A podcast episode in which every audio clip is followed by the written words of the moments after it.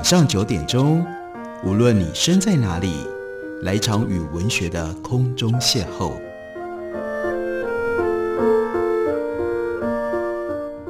杨照谈书，邀您一同遨游文学世界，认识古今中外的经典之作。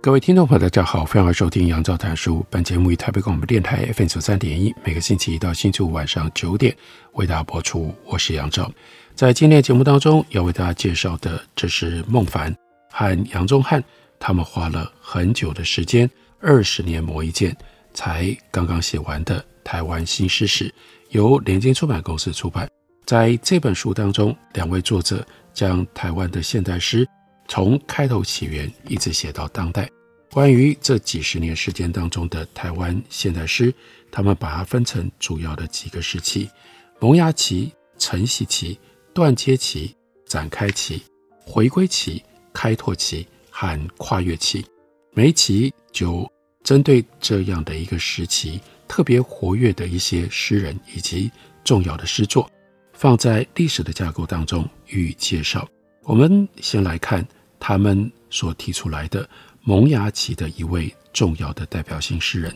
那是王白渊。王白渊他的诗集是《荆棘之道》。一九三一年在日本盛冈市一家叫做久保庄书店出版。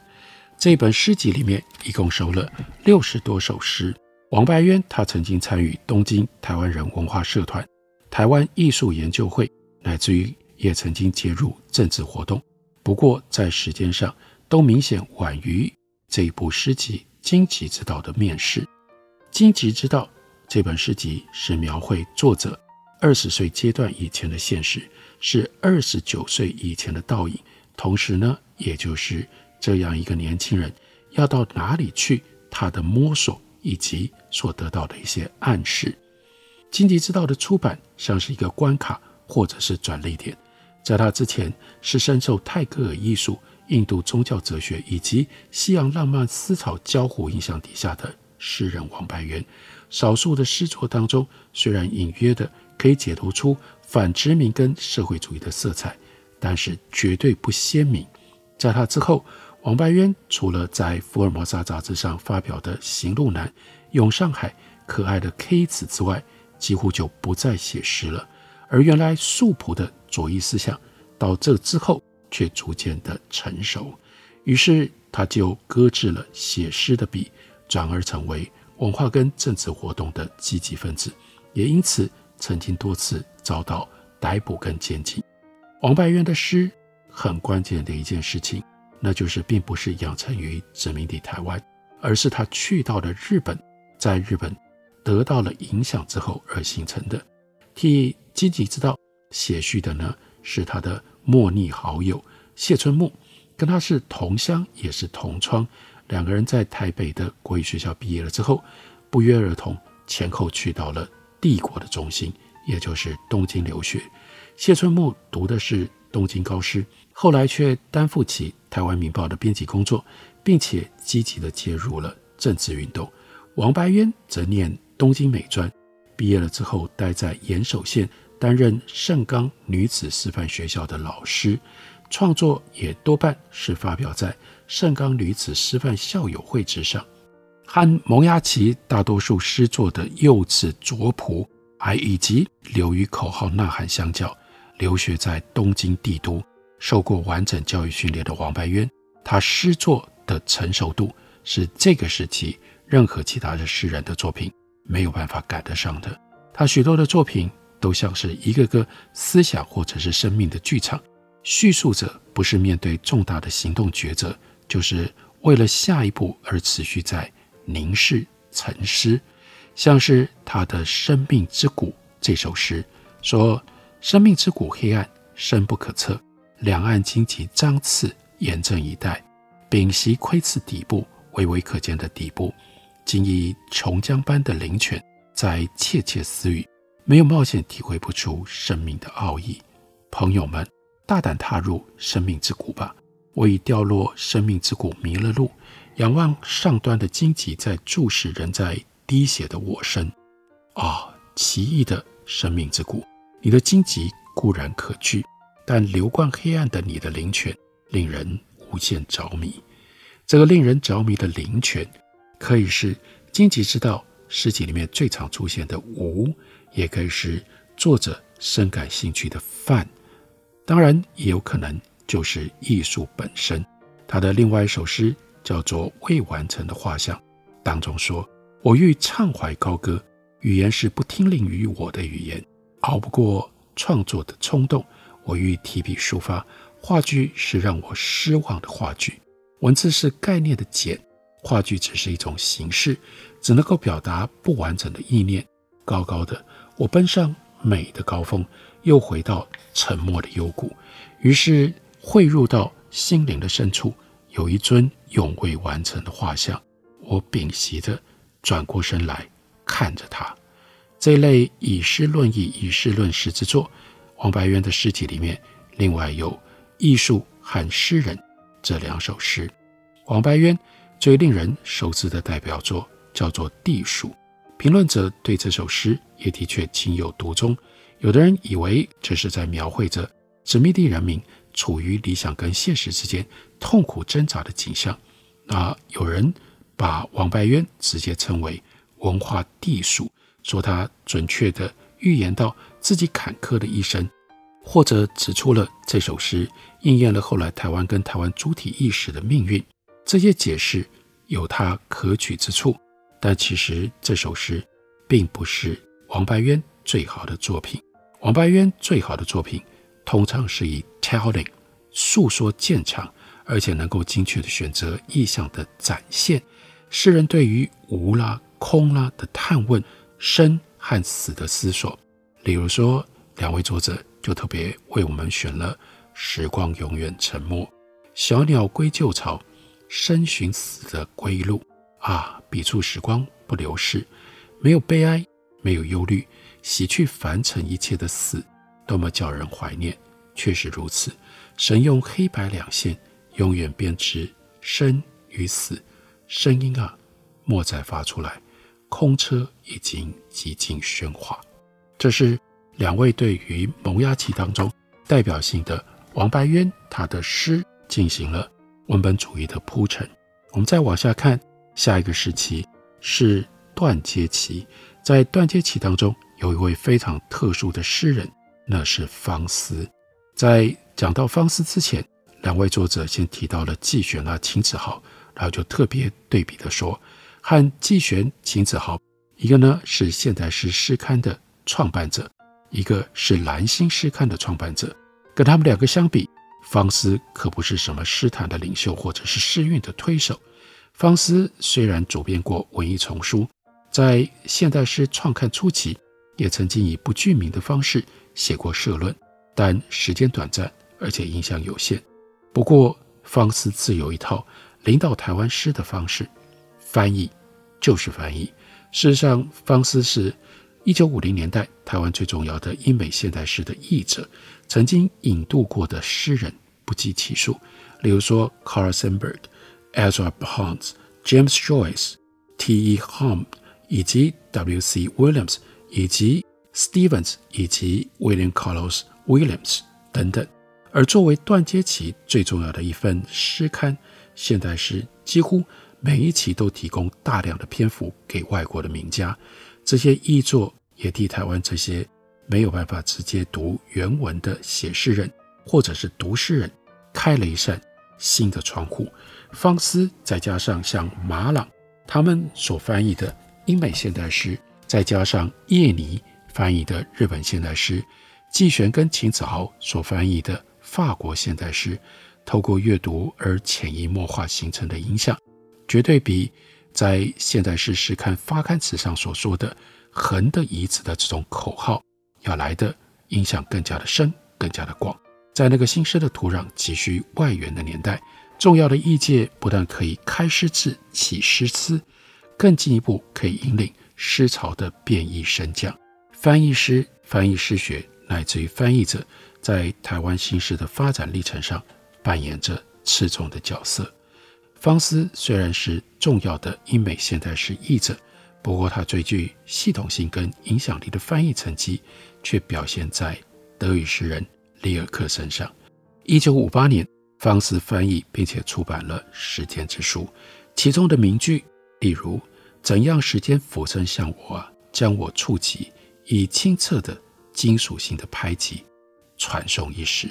时间之书》也是方思唯一一本结集印行的译诗集，虽然掀起了台湾诗坛一股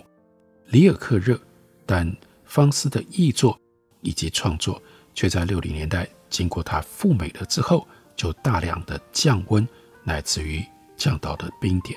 他的诗创作集有《时间》《夜》《抒情与长笛》这三部，分别是在一九五三年、一九五五年、一九五八年出版。一九八零年洪范书店又把这三本书合为一，以方思诗集来问世，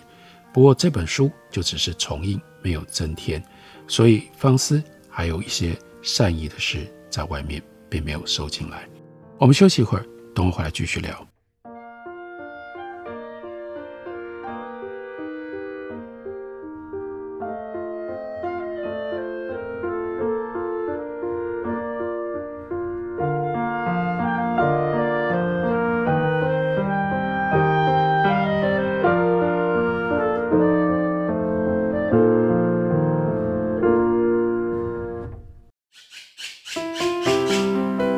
大家好，我是刘克襄。亲近自己的城市，找回城市的温暖。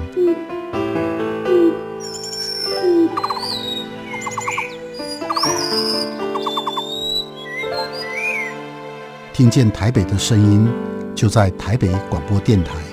F M 九十三点一 A M 一一三四。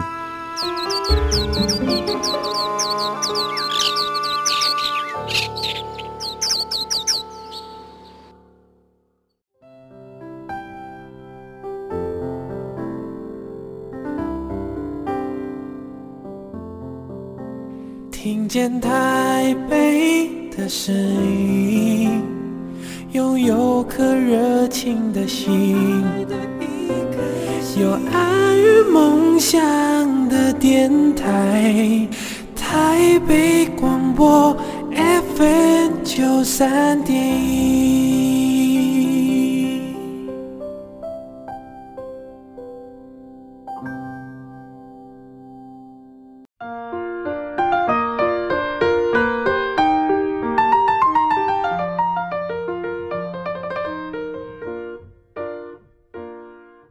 感谢你继续收听杨照谈书，本节目以台北广播电台 F M 九十三点一 每个星期一到星期五晚上九点为大家播出到九点半。今天为大家介绍的是孟凡和杨宗翰所写的台湾新诗史。在台湾新诗史当中有关键的一个时期，他们把它称之为叫做断阶期。在断阶期当中有当时翻译了里尔克的方思，而方思自己也写出了在那个时期备受重视，甚至引发了许多模仿的一些作品。例如说方思的句子，在静静的夜星，我只听到你的声音啊，我欲推窗出去，去到你的胸怀，你的内心。你是子宫，黑色的神秘生命之源，你是光，一片闪烁如海，宇宙之中心。你闪烁的黑色的存在，在天地间，在我心中存在，永远永远。这片闪烁闪烁的黑油油的林子里，一株株生命之树充满了令人好奇的黑色的神秘，而黑就是方思他在诗作里面重要的象征语，有很多的意象都是从黑出发的。诗人还曾经自比为是千年炽火凝成的一颗黑水晶，这样黑色的神秘在夜这首诗里面则召唤我，逗引我，诱惑我，使我努力要探求这黑色的神秘。这些作品无疑都显露出诗人对于生命奥义的好奇。一般说来，创作者要借诗谈玄论理，常常会陷入到过度抽象或者是枯燥的致命窠臼。幸好方思他过人之处就在于能够以大家都可能有的日常经验入诗，所以我们再来听一下方思的另外一首诗，标题就叫做声音。夜渐渐的冷了，我由对灯独坐，冬夜读书，忍对一天地间的黑暗，仅仅隔一层窗，薄薄的纸。我由挑灯夜读，忍受一身寒意。每一个字是概念，每个字与字是命题，是力量，是行动，是一个生生不息的宇宙，有热有光。在沉寂如死的夜星，我听到一个声音呼唤我的声音，我欲退窗出去。这诗里面指涉了神秘的声音，是来自于大生命，也就是屋外的夜空，对于小生命，那是室内的个人，有了这样的一份召唤。因为有这种神秘的声音，让夜里面冬夜挑灯夜读的叙述者，从一开始忍受天地黑暗以及一身的寒意，到最后竟然能够感悟而想要退窗出去。这种急转的诗诗早见于方思的第一部诗集《时间》。比较特别的是，这个神秘的声音发自于沉寂如死的夜星，诗里面的黑暗或者是夜，同时是生命跟死亡的双重象征。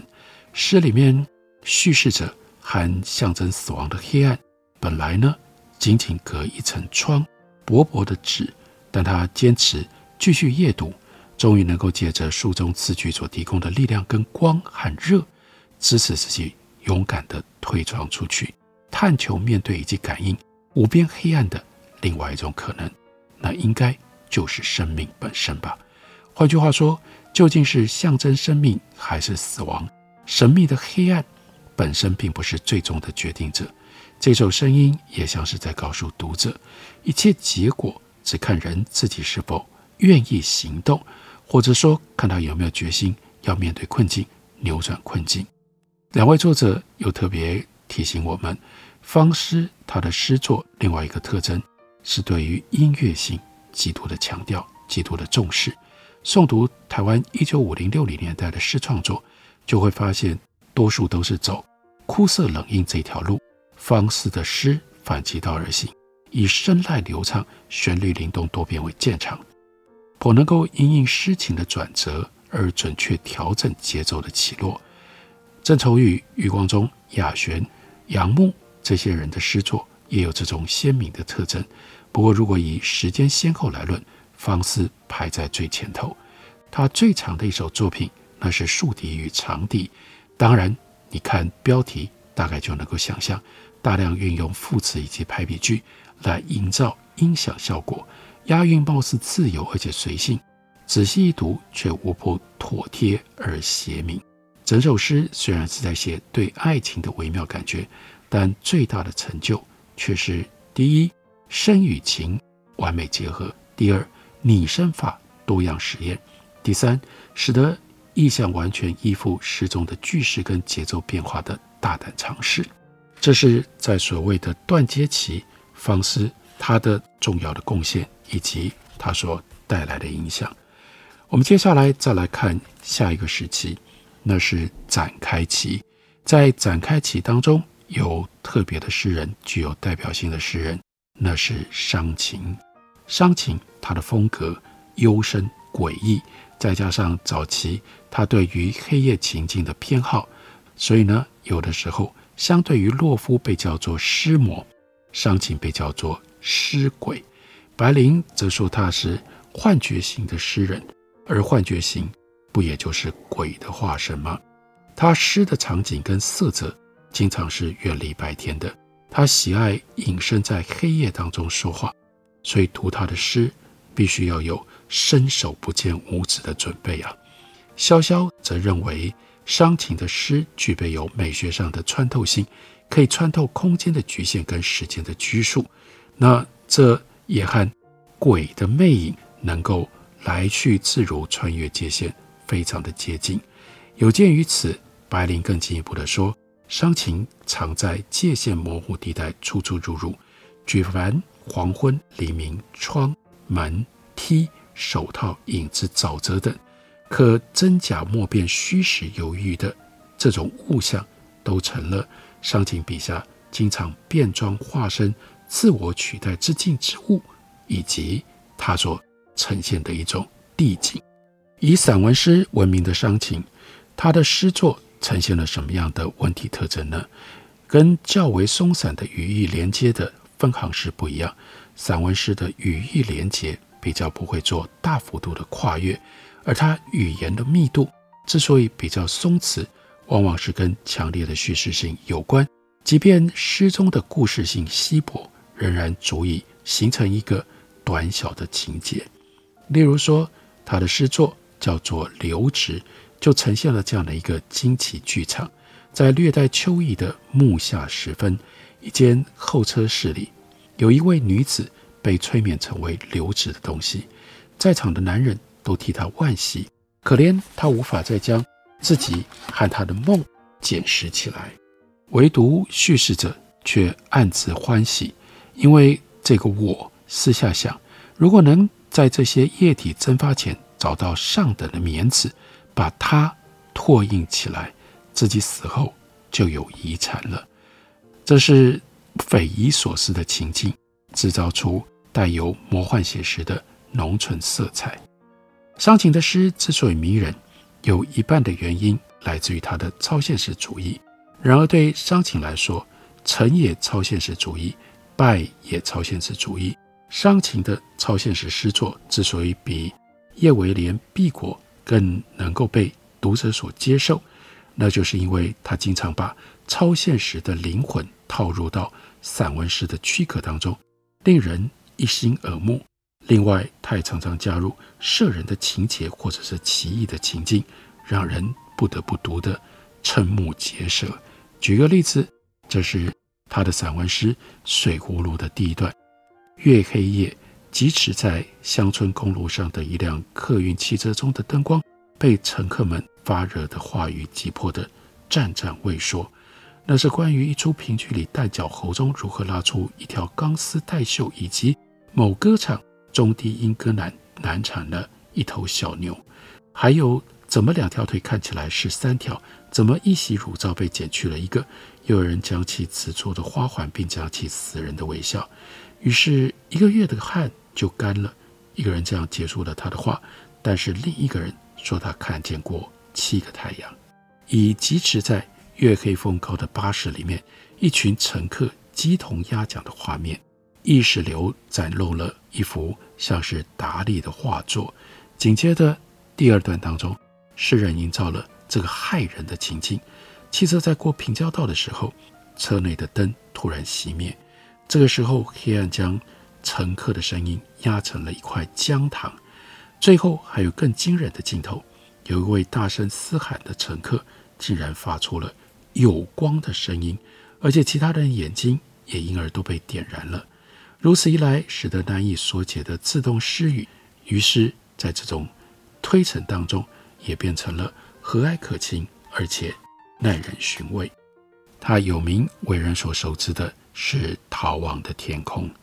死者的脸是无人一见的沼泽，荒原中的沼泽是部分天空的逃亡，遁走的天空是满意的玫瑰，溢出的玫瑰是不曾降落的雪，未降的雪是脉管中的眼泪，升起来的眼泪是被拨弄的琴弦，拨弄中的琴弦是燃烧着的心，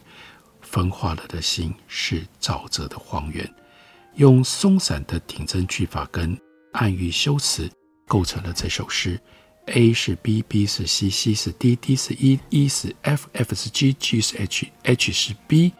用这样的句型，一个意象衍生出另外一个意象，看似环环相扣，其实是来自意识的流窜。而这些意象彼此之间，或者是比喻物跟被比喻之间，它的物性截然不同。这种打破理性链条的做法是超现实主义者所专擅的。那这样的一首诗，其中的 A 如果是死者的脸作为核心的意象，那就表示死者可以有很多的脸像，从荒原里的沼泽到焚化了的心，无一不可。而诗的题目是《逃亡的天空》，显见死者的脸也就是来自于逃亡的天空，即使逃到最后仍然回到沼泽或者是荒原里。这是伤情的名诗，用这种方式解读伤情，把伤情其人其作写入到台湾新诗史里，给他一个非常明确的特别的地位。